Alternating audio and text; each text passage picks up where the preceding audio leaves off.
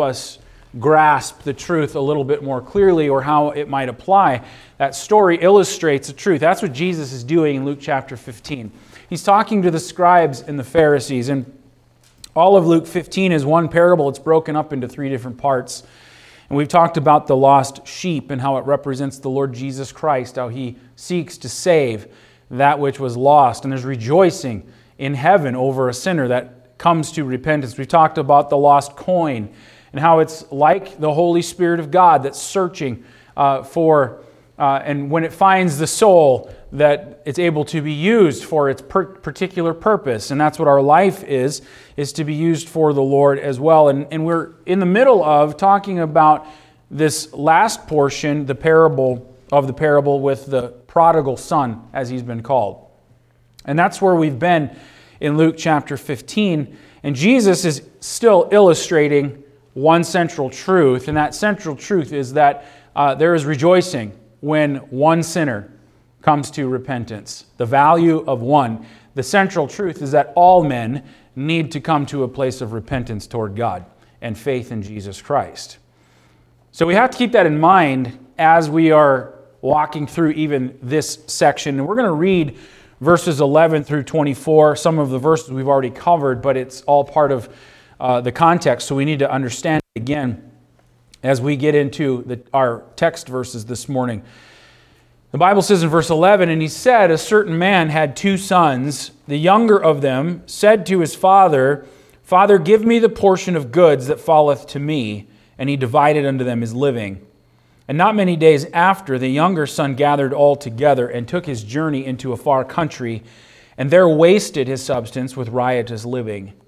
And when he had spent all, there arose a mighty famine in that land, and he began to be in want. And he went and joined himself to a citizen of that country, and he said, or he sent him into his fields to feed swine. And he would fain have filled his belly with the husks that the swine did eat, and no man gave unto him. And when he came to himself, he said, how many hired servants of my father's have bread enough to, and to spare, and I perish with hunger? I will arise and go to my father, and will say unto him, Father, I have sinned against heaven and before thee, and am no more worthy to be called thy son. Make me as one of thy hired servants. And he arose and came to his father. But when he was yet a great way off, his father saw him and had compassion and ran and fell on his neck and kissed him. And the son said unto the father, I have sinned against heaven and in thy sight, and am no more worthy to be called thy son. But the father said to his servants, Bring forth the best robe and put it on him, and put a ring on his hand and shoes on his feet, and bring hither the fatted calf and kill it, and let us eat and be merry. For this my son was dead and is alive again. He was lost and is found and they began to be merry. Now, last week we considered the first section in there concerning the Son himself. And we considered the rebelliousness of this Son and how, first of all, he showed great dishonor to his father or for his father. In that culture, when the son like this would demand of his father the portion of his inheritance, and he would demand it early, what he was basically saying, it was basically the same thing as Dad, I wish that you were dead. I wish that you didn't have any part in my life, and I want what is mine.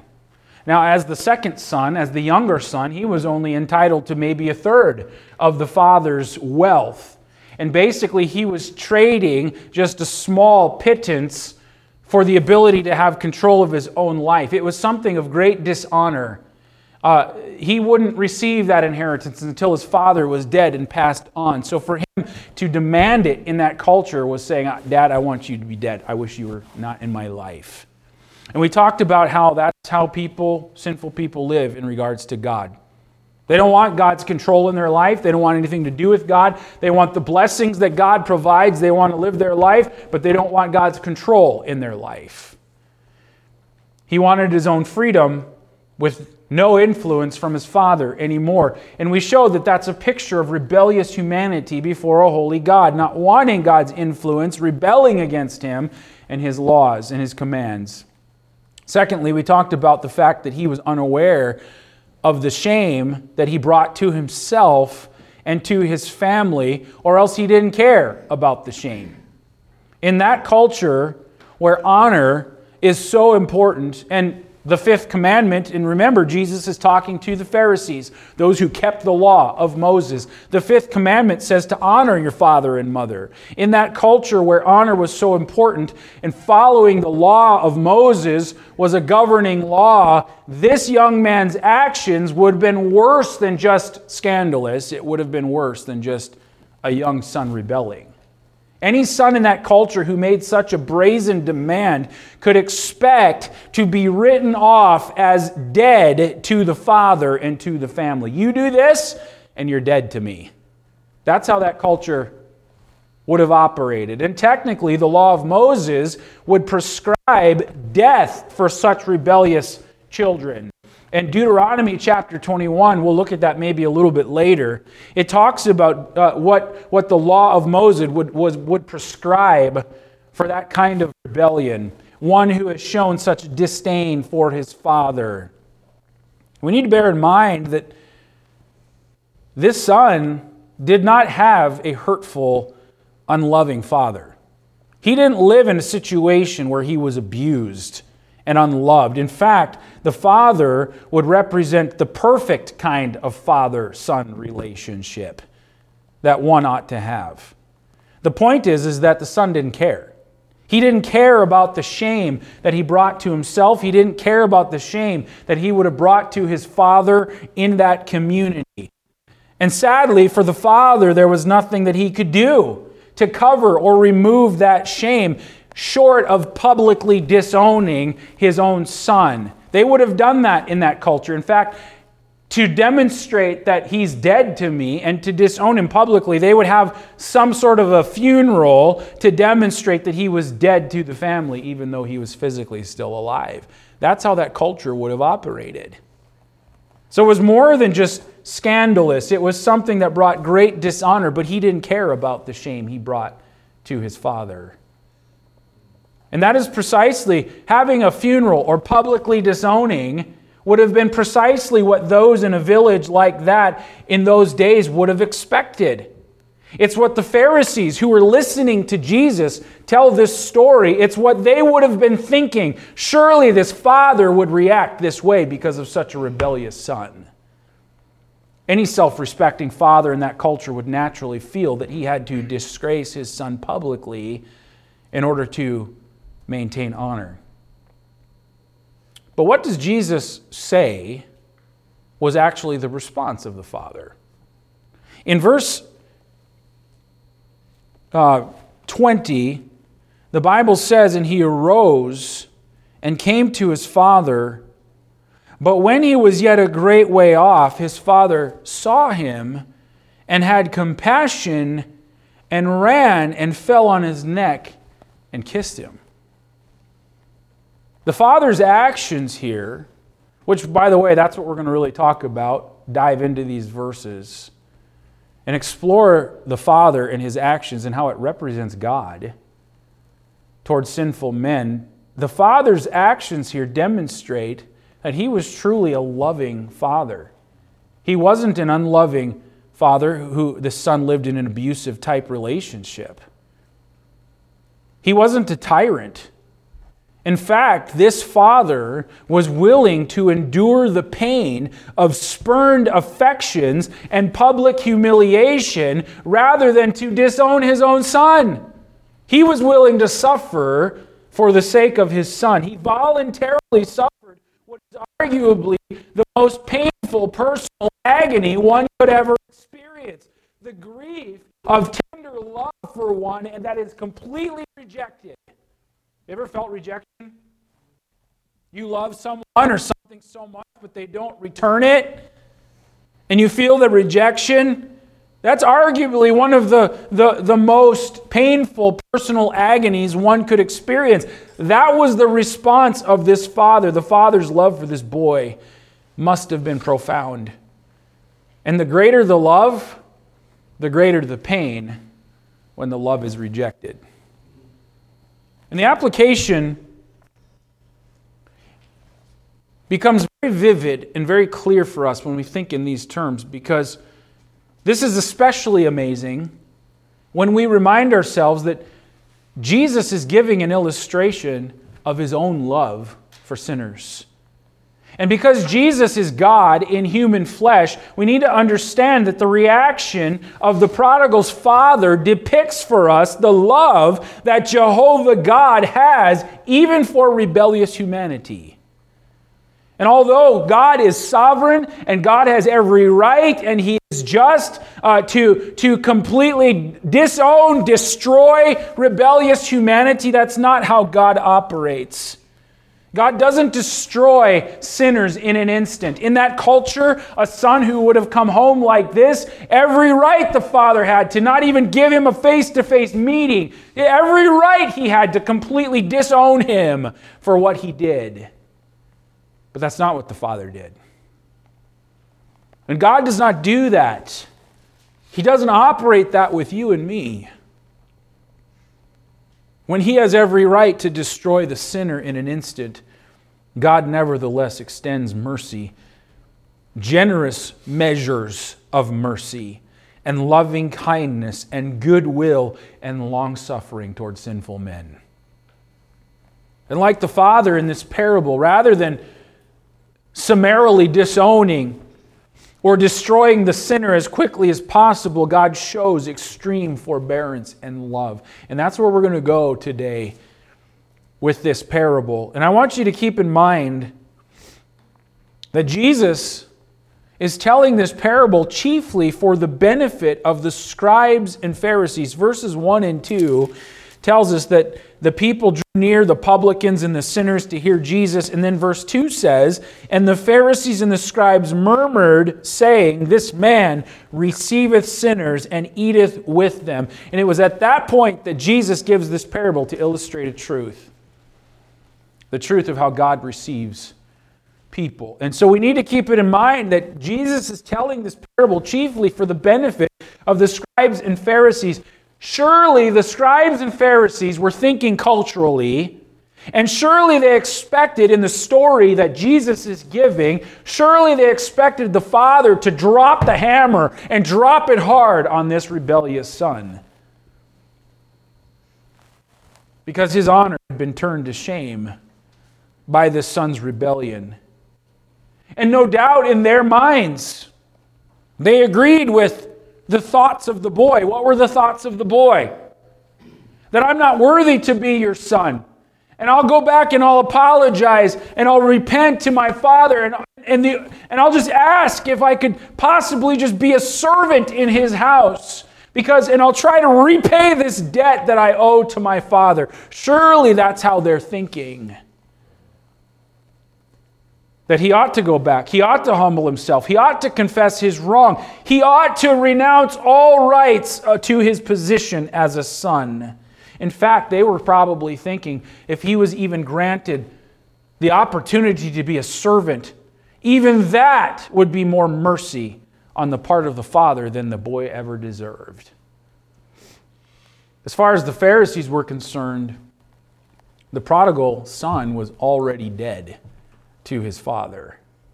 And even if he had the chance to be a servant, he wouldn't receive instant forgiveness. Surely no. He would have a lifetime of labor, shouldering this futile burden of trying to repay his debt to the Father for the rest of his life.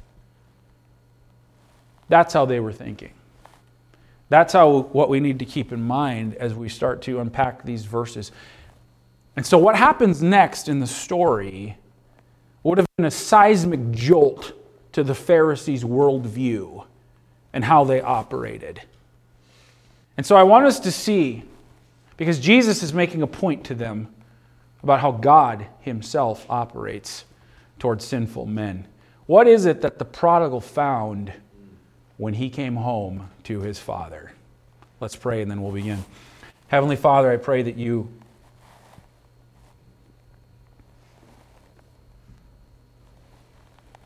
Lord, I pray that you'd help us to get a more clear view of God, how you love people, how you love my own soul. And as this morning, as we read, Oh, magnify the Lord with me. Lord, help us to see you in greater measure and to see your love for mankind, to see how merciful and gracious you are. And Lord, again, how undeserving we are to experience it. Lord, thank you for the Word of God, and we thank you for its description of you. We thank you for Jesus Christ, and Lord, even thank you for this parable that Jesus gave, this story to illustrate a truth concerning God. And so, Lord, would you open our eyes afresh and anew again today concerning who you are. And may the truth of thy word penetrate and impact the hearts of men today. And we pray for your spirit to give control and to have free course to work amongst us today. We pray these things in Jesus' name. Amen. So, what is it that the prodigal son found when he came home? He was expecting probably the cultural response. He found himself in this situation. He threw himself completely on the mercy of his father. And he said, I'll go home and I'll say to my father with a repentant heart, I've done you wrong. I've sinned against you, against heaven, I'm not worthy to be your son. If I could just be a servant, I'll repay this debt for the rest of my life. Surely that's what he was thinking. He was rehearsing this over and over again on his journey home, no doubt. And so, what does the Bible tell us that he found instead of that kind of response? Well, let's look again in our text, and, he, and we'll start in verse 18 I will arise and go to my father, and will say unto him, Father, I have sinned against heaven and before thee, and am no more worthy to be called thy son. Make me as one of thy hired servants. And he arose and came to his father. But when he was yet a great way off, his father saw him and had compassion and ran and fell on his neck and kissed him. And the son said unto the father, I have sinned against heaven in thy sight, and am no more worthy to be called thy son. But the father said to his servants, Bring forth the best robe, and put it on him, and put a ring on his hand and shoes on his feet. The first thing that we see that the son found when he came home was he found his father's forgiveness. As this young man headed home, he didn't know what he might find there. And in that culture of honor, like we were talking about, especially in a situation like this, if the father simply refused to even meet him or see him face to face, it would have been completely un- understandable and even expected in that culture. So, as the Pharisees are listening to Jesus speak, no doubt their mind is just completely blown at the fact that instead of responding in a way that you've offended me, I'm not even going to meet you face to face, I'm still the Father. Instead of that kind of response, what he found was forgiveness instead. And even if he was granted a meeting, surely then there would have been at least public humiliation first. So that all would see that he's the guilty party. He's the one who has done this thing. And his repentance, well, it's okay, we'll accept it, but it's not going to be instant repentance. You've got to pay for what you did.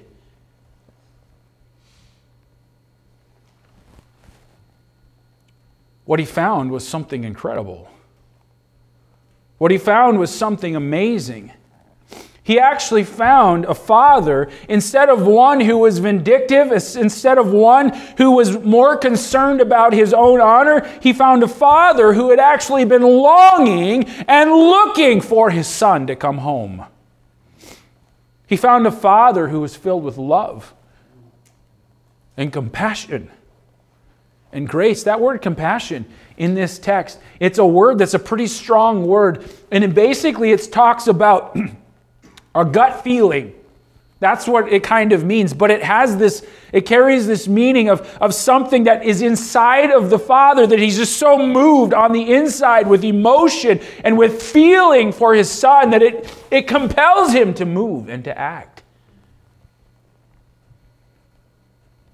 That's what he found. He found grace, and he was received with love. The Father was eager. The Father was eager to forgive at the very first sign of repentance. The Father wouldn't even allow the Son to finish his speech. You know what is the one that he rehearsed? I'm no more worthy to be called thy son. If you'll just make me as a hired servant, then, then, then I'll live and serve you. That was what he was rehearsing. The son got so far as to say, I am no more worthy to be called thy son. And the father interrupted him and didn't even let him finish his speech. He had already restored him and forgave him.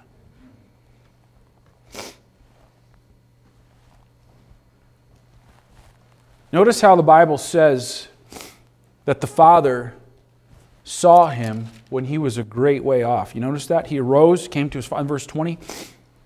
But when he was yet a great way off, his father saw him. What does that tell us about the heart of this father toward his boy?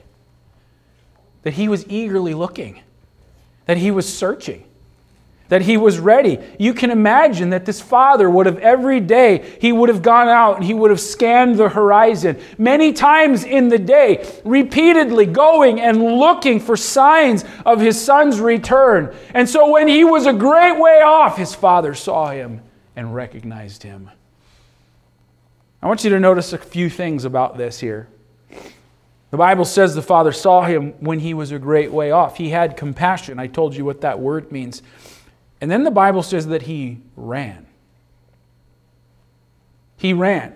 You think that's just a small detail in the middle of this story that Jesus is, is telling here. But make no mistake, the Father running for the Son is very significant. And the reason it's significant is because in that culture, it was considered undignified and even shameful for a man to run. Running was for little boys, running was for the immature, not in a dignified, honor filled culture. It was, it was something undignified and even shameful for a man to run. That's what the Pharisees would have been thinking. And, and Jesus telling the story that the Father is running to the Son, it would have brought more shame upon the Father. They're already thinking, what in the world? This wasn't just a quickened pace either. The word that is used here in the text is a word that speaks of a sprinter who's in a competition. This father was not concerned about cultural norms. He wasn't concerned about shame for himself. What we find is a father who would have gathered up his robes and he would have taken off like a sprinter in a race to get to his son. He didn't care about how undignified it was. You say, well, that's just a wonderful part of the story, then. I mean, it's like this happy reunion of a father and a son together. Oh, my friend, it goes so much deeper than that.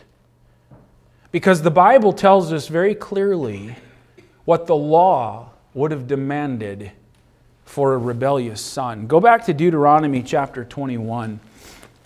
And I want you to make a note here because you might ask the question well, why, why did the father run to the son then? Because he was just so happy to see his son? Surely he was happy to see his son. He was ready to forgive. But there's more to it than that. In Deuteronomy chapter 21, in verse 18, if a man have a stubborn and rebellious son, which will not obey the voice of his father, or the voice of his mother, and that when they have chastened him will not hearken unto them, then shall his father and his mother lay hold on him and bring him out unto the elders of the city and unto the gate of his place. It's very public. And they shall say unto the elders of the city, This our son is stubborn and rebellious. He will not obey our voice. He is a glutton and a drunkard. And all the men of his city shall stone him with stones, that he die. So shalt thou put evil away from among you, and all Israel shall hear and fear. This, technically, was the law or the response to such a rebellious son. And the father would bring him out very publicly, and the men of the city would stone him that he die. The point is, is that the law actually demanded death for this boy. The father, on the other hand, wanted to extend mercy to his son. And literally, him running to meet his son was him positioning himself between his son and the scorn that he would have received from others. He was putting himself in the way that if, if, if, if the, the, the scorn came from them of the city, they would have had to stone the father too. And what I'm saying is, it's a picture of God towards sinful men. God runs to meet the sinner, to quickly extend mercy and put him away from danger. God literally interposes himself between us and God's wrath. In 1 John chapter 2 and verse 2, let me read it to you. If you can get there, go ahead. But 1 John chapter 2 and verse 2, the Bible says, that Jesus Christ is the propitiation for our sins, and not for ours only, but also the sins of the whole world. Jesus Christ is the propitiation for our sins. That word, propitiation, it means an appeasement of God's wrath. And the point is, is that Jesus took the wrath of God on himself so that you and I don't have to experience the judgment of God. Listen, if the neighbors and those of the city had cast stones at this boy, they would have had to strike the father first. And it's a fitting picture of Jesus Christ himself, who humbled himself to seek and to save that which was lost. And then after that, he went and endured the cross, despising the shame, the Bible says. You know what despising the shame means? It means that the shame was nothing to him. The shame of the cross was nothing to Jesus Christ. And it was who, for the joy that was set before him, endured the cross. He despised the shame. It was nothing to him because of the joy that was set before him. What was the joy? The salvation of sinful men.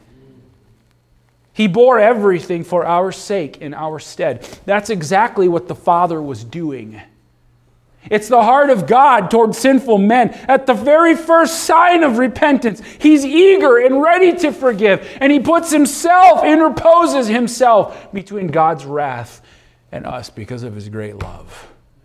What a picture of how God feels towards sinful men. Then the Bible says in our text that the Father kissed him, he ran and he fell on his neck and he kissed him. The verb kissed here, it's in the present tense.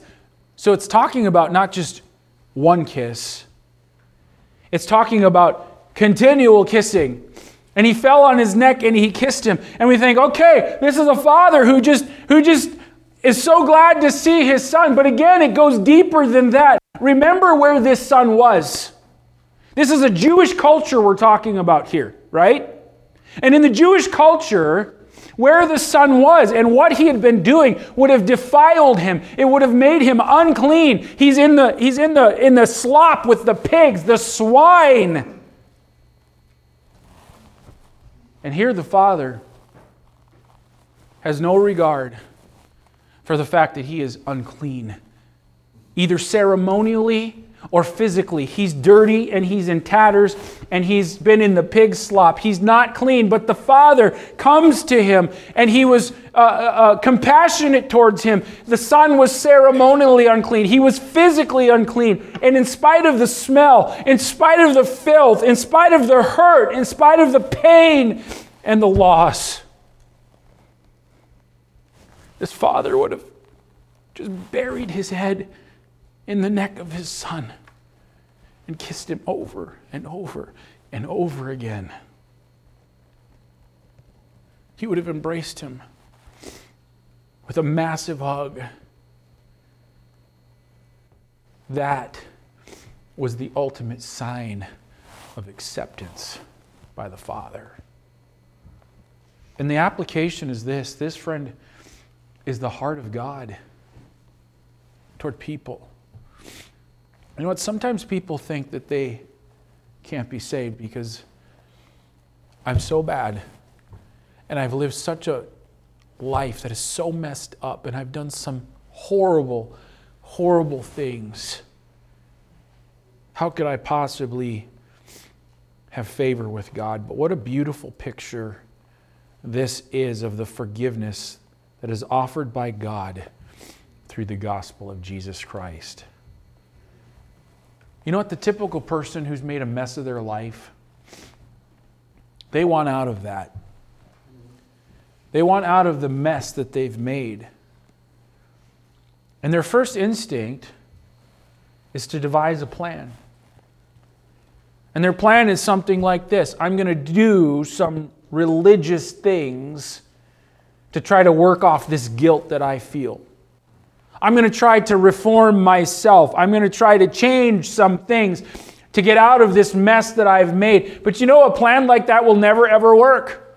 A plan will like that will never succeed because the debt is too great to repay.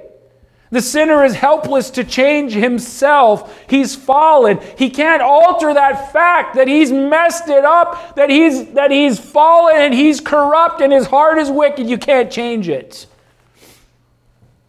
And so the Savior comes along and intercepts him. He's already taken that shame. He's already taken that abuse on himself. He's already suffered and paid the price of the guilt of sin in full, and he's paid it by himself. And, the, and, and God in, it will embrace the repentant sinner who's come with a heart that says, I'm sorry that I've sinned against you, and he grants to him complete forgiveness and he reconciles him to God, and it doesn't matter how dirty and how bad you have been. That's the heart of God. What did he find when he came to his father? He found forgiveness. Forgiveness for all the wrong and all of the hurt. And aren't you so glad that this is the heart of God toward you and me? Even after we've been saved, we still fail, we still sin. But 1 John 1 9 says, if we confess our sin, he is faithful and just to forgive and to cleanse from all unrighteousness. Oh, we need that forgiveness, don't we? What an amazing picture that Jesus is painting here for these Pharisees who were all about doing, doing, doing the religious works to try to find favor with God. You can't. Not only did he find forgiveness, but secondly, we find that he found some restoration. Look at verse 22. Go back to Luke 15. He found forgiveness, but he also found restoration. In verse 22, I got to get there myself. The Bible says, But the father said to his servants, Bring forth the best robe and put it on him, and put a ring on his hand and shoes on his feet, and bring hither the fatted calf and kill it, and let us eat and be merry. I want you to notice again that the father didn't even let the boy finish his confession that he had been rehearsing all this time. He didn't even let the boy ask him if he could be a servant. He got one sentence in I've sinned against you and against heaven. And so when the boy came home, he had everything that he had thrown away. What he finds is that he had everything restored to him, but not because he had done something to merit favor. It was simply on the good graces of his father. By the time he finished his first sentence, the Father had already reinstated him as his beloved Son, and the celebration was underway. Now, let's break this down a little bit and dig a little bit deeper here. And I'll make an application or two here, and then we're going to look at some very specific things. But the application is this the prodigal's unfinished confession here may seem, again, like one of these subtle little details in the parable.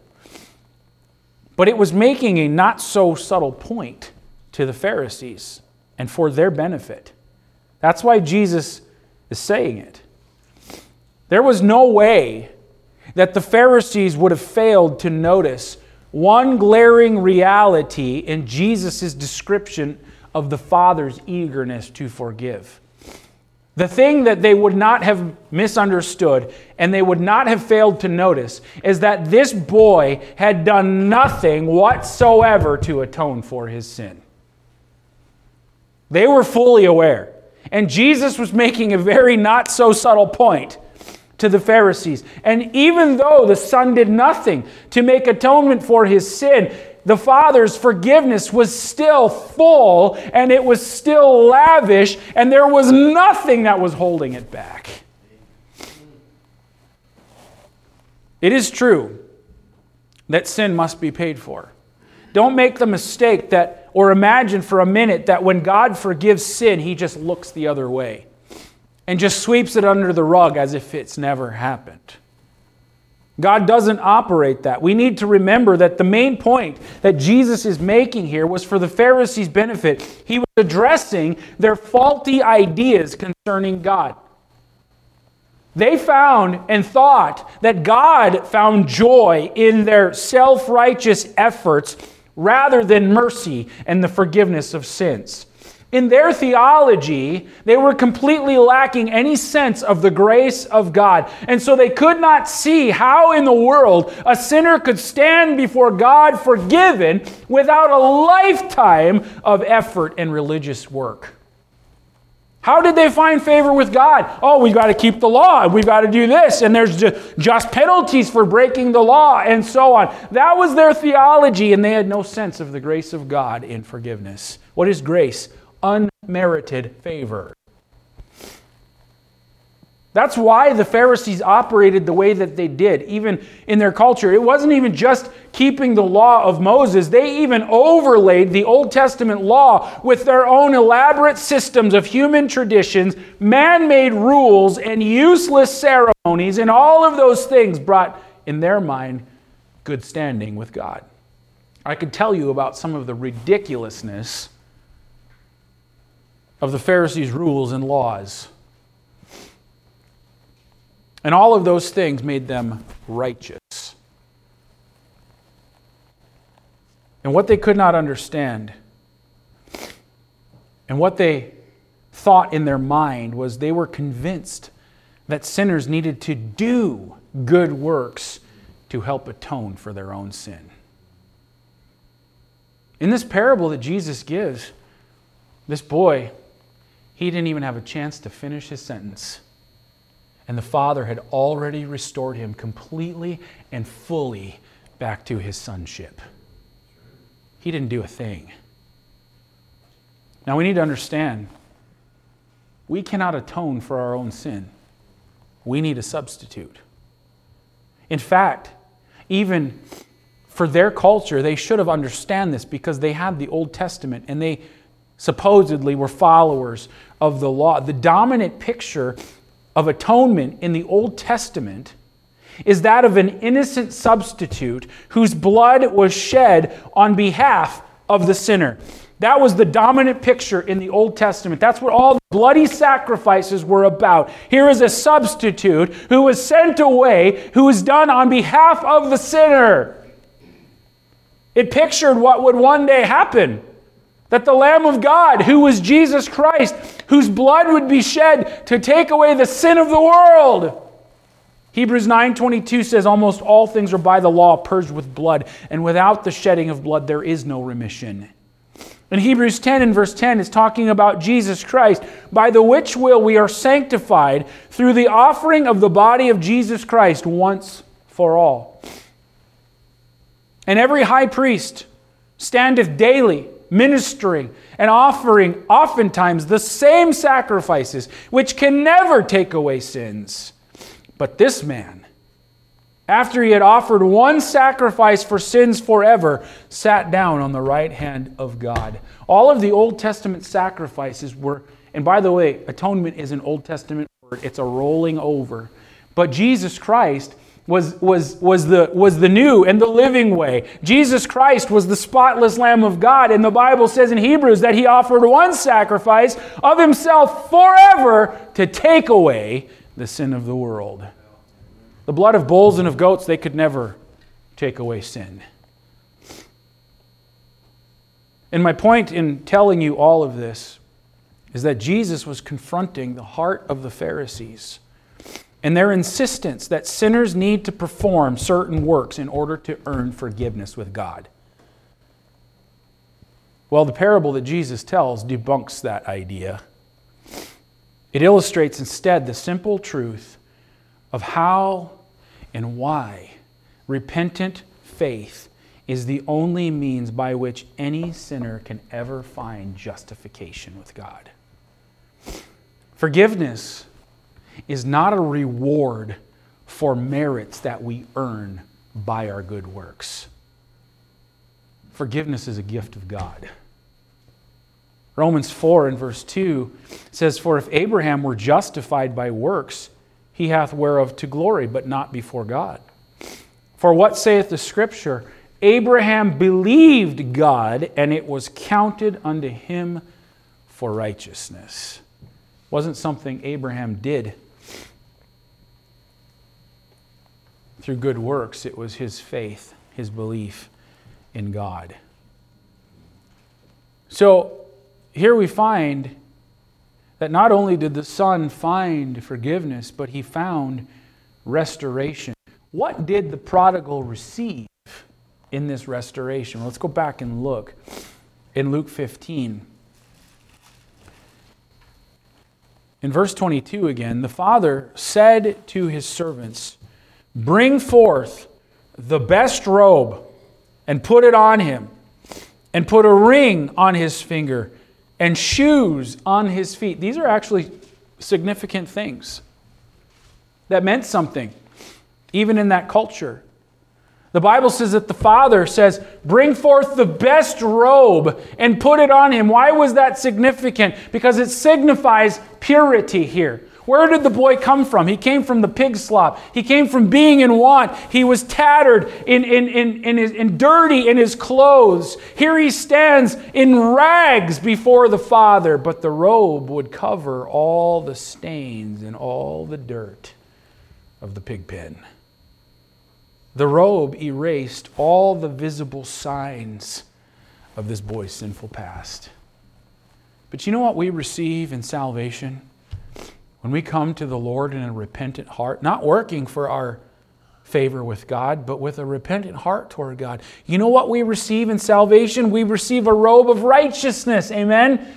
It's the righteousness of Jesus Christ. It is imputed to us by the Father Himself. And when I repent of my sin, God clothes me and covers me with this robe of righteousness, which is the righteousness of Christ. And so when the Father looks at me, He doesn't see my past. Oh, He sees the righteousness of His Son. And I'm pure and I'm clean in the Father's eyes. Oh, and when the devil comes and he starts accusing me of my sin, you see that? You see what Demlow did there again? You see that? Jesus Christ says, It's under the blood, under the blood of the Lamb. Holy and righteous before God I stand because of the righteousness of His Son. I don't have any of my own. I get that robe that covers the guilt of my past. Amen. Amen. He's pure. And it was because of the graciousness of his Father. All the dirt, all the filth of his life, it was gone. And all the dirt and all the filth of my own life and of my sin, it's forever washed away from me. What a gracious Father. And how dare we forget what we once were and come to a place where I feel like I'm pretty righteous. I feel like I'm pretty good. Got this Christian life thing down. In fact, I can stand in judgment of other people because I'm righteous. May we never forget the pig pen that God saved us from. Also, we see here that the Father said, Bring not only the robe, but He says, Put it, bring forth the robe, put it on him, and put a ring on his hand. The ring was a symbol, or a, a, um, uh, yeah, it was a symbol of privilege. That's what the ring was. After the robe was put on him, the father says, Put the ring on his hand, and this, this ring symbolized sonship. And the one that had the ring, the one that had the signet, the, that one had access actually to all that belonged to the Father. The one who had the Father's ring was in position of great authority and privilege. And do you know that when a sinner comes to a place of repentance of their sin, they're given the privilege of being recognized as one of God's sons? In 1 John chapter 3, you can turn over there. 1 John chapter 3 and verse 1.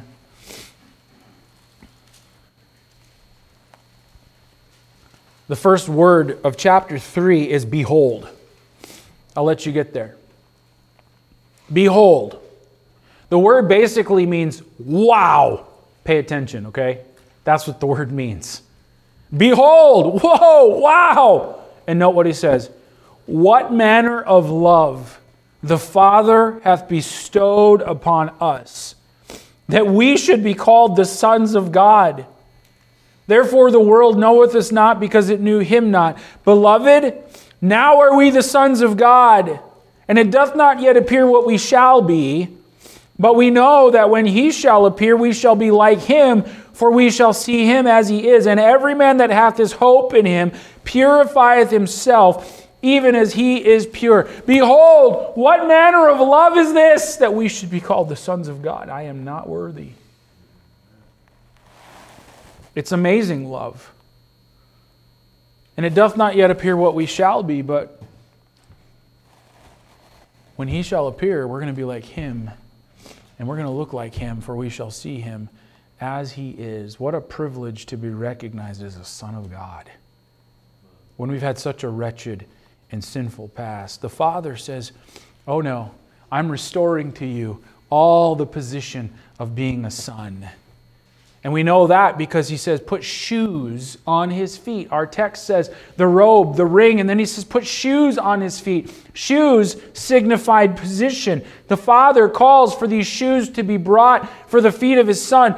Why was that important? Because only servants went barefoot in the family shoes were worn by sons. This boy returned home, and in his mind and in his heart, he said, I just, I want to be a mere servant and try to repay this debt that I owe to my father. But the father was determined to recognize his position as a son when he granted full and complete forgiveness. In the boy's eyes, he didn't deserve anything from the Father, but the Father looked at him and he said, This is my son. You know what? It's the Father alone who determines the position and the worth of the children. And the application is this in giving these three things to his son, this father was in effect telling him, The best of all that I have is yours.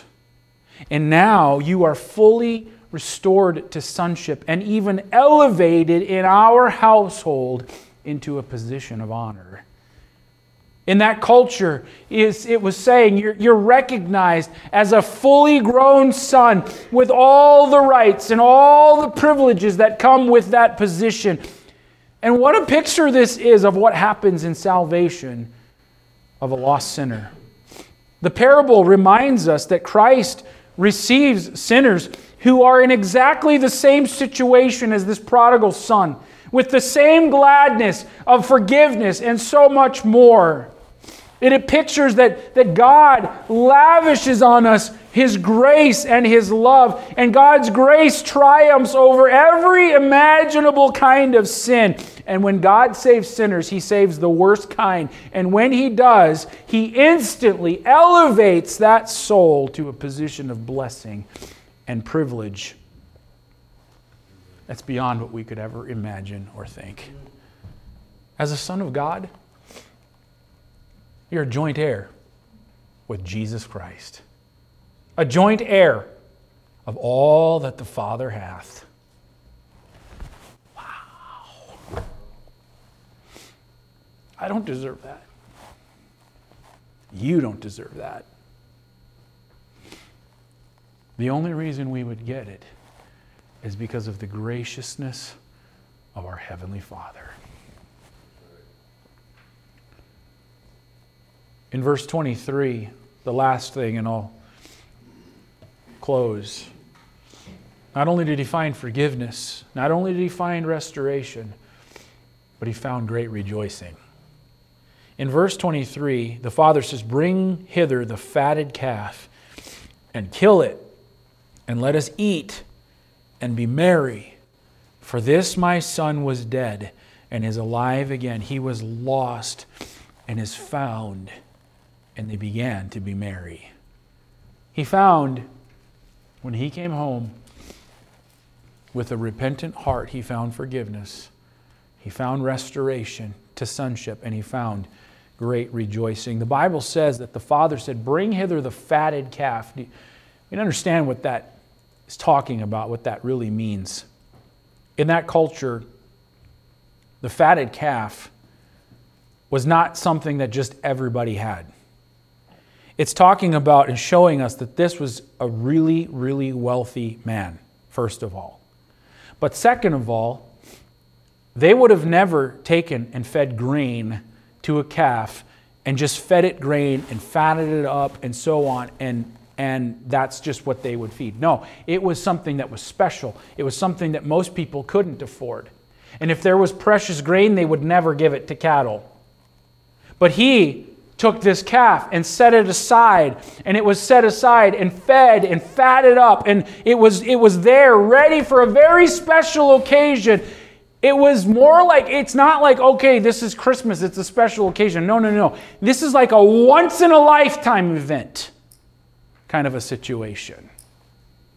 And he says, Bring the fatted calf. This is a once in a lifetime event.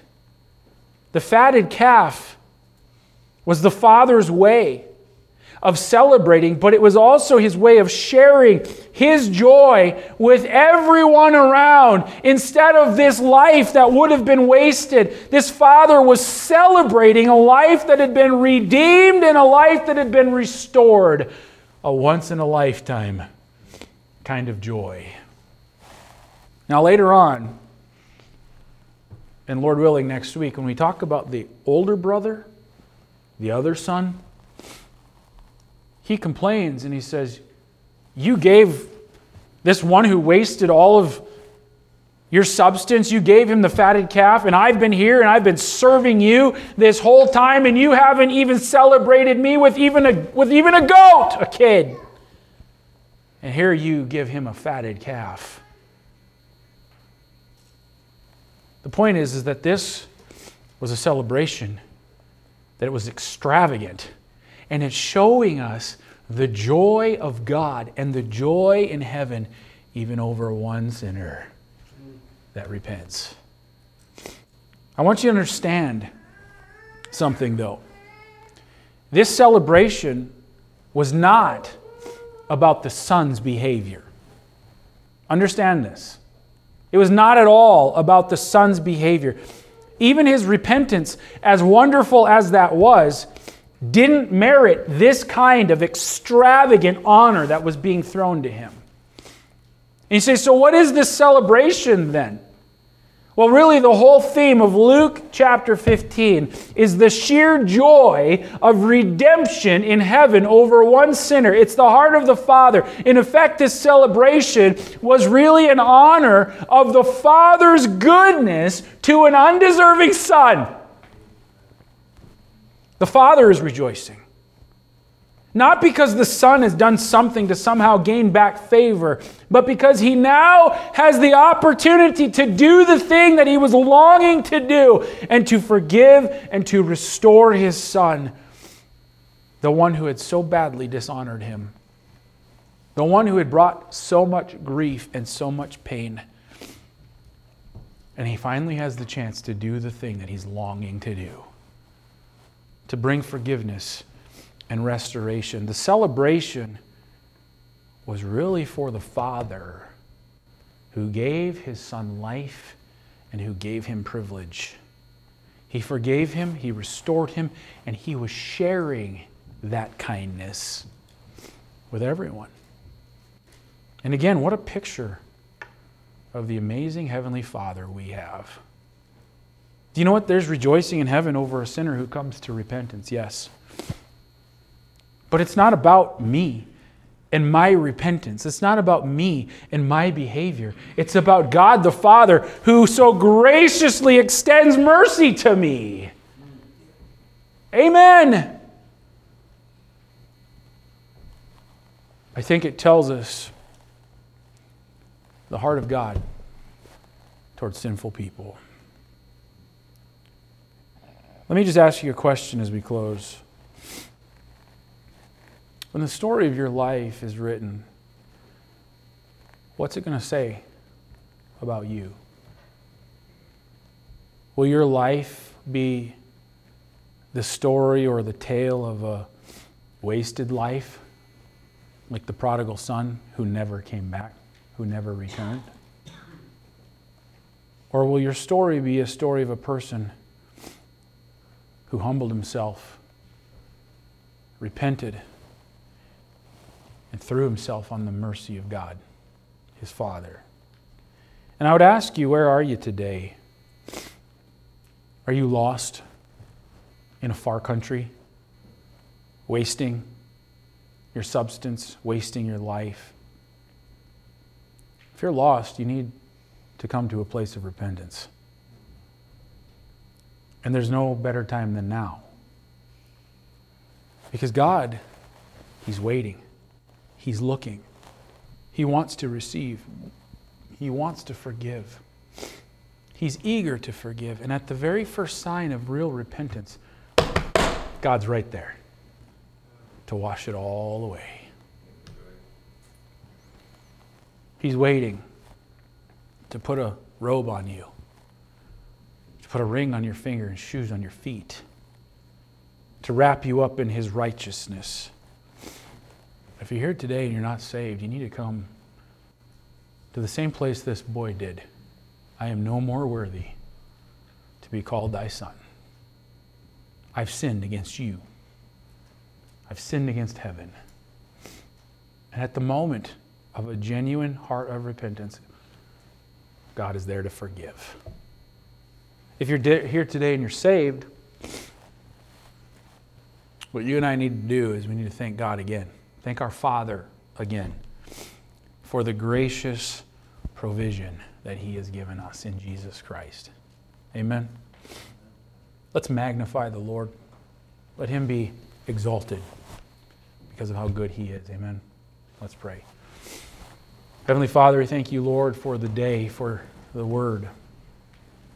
What a great truth to show the heart of God towards undeserving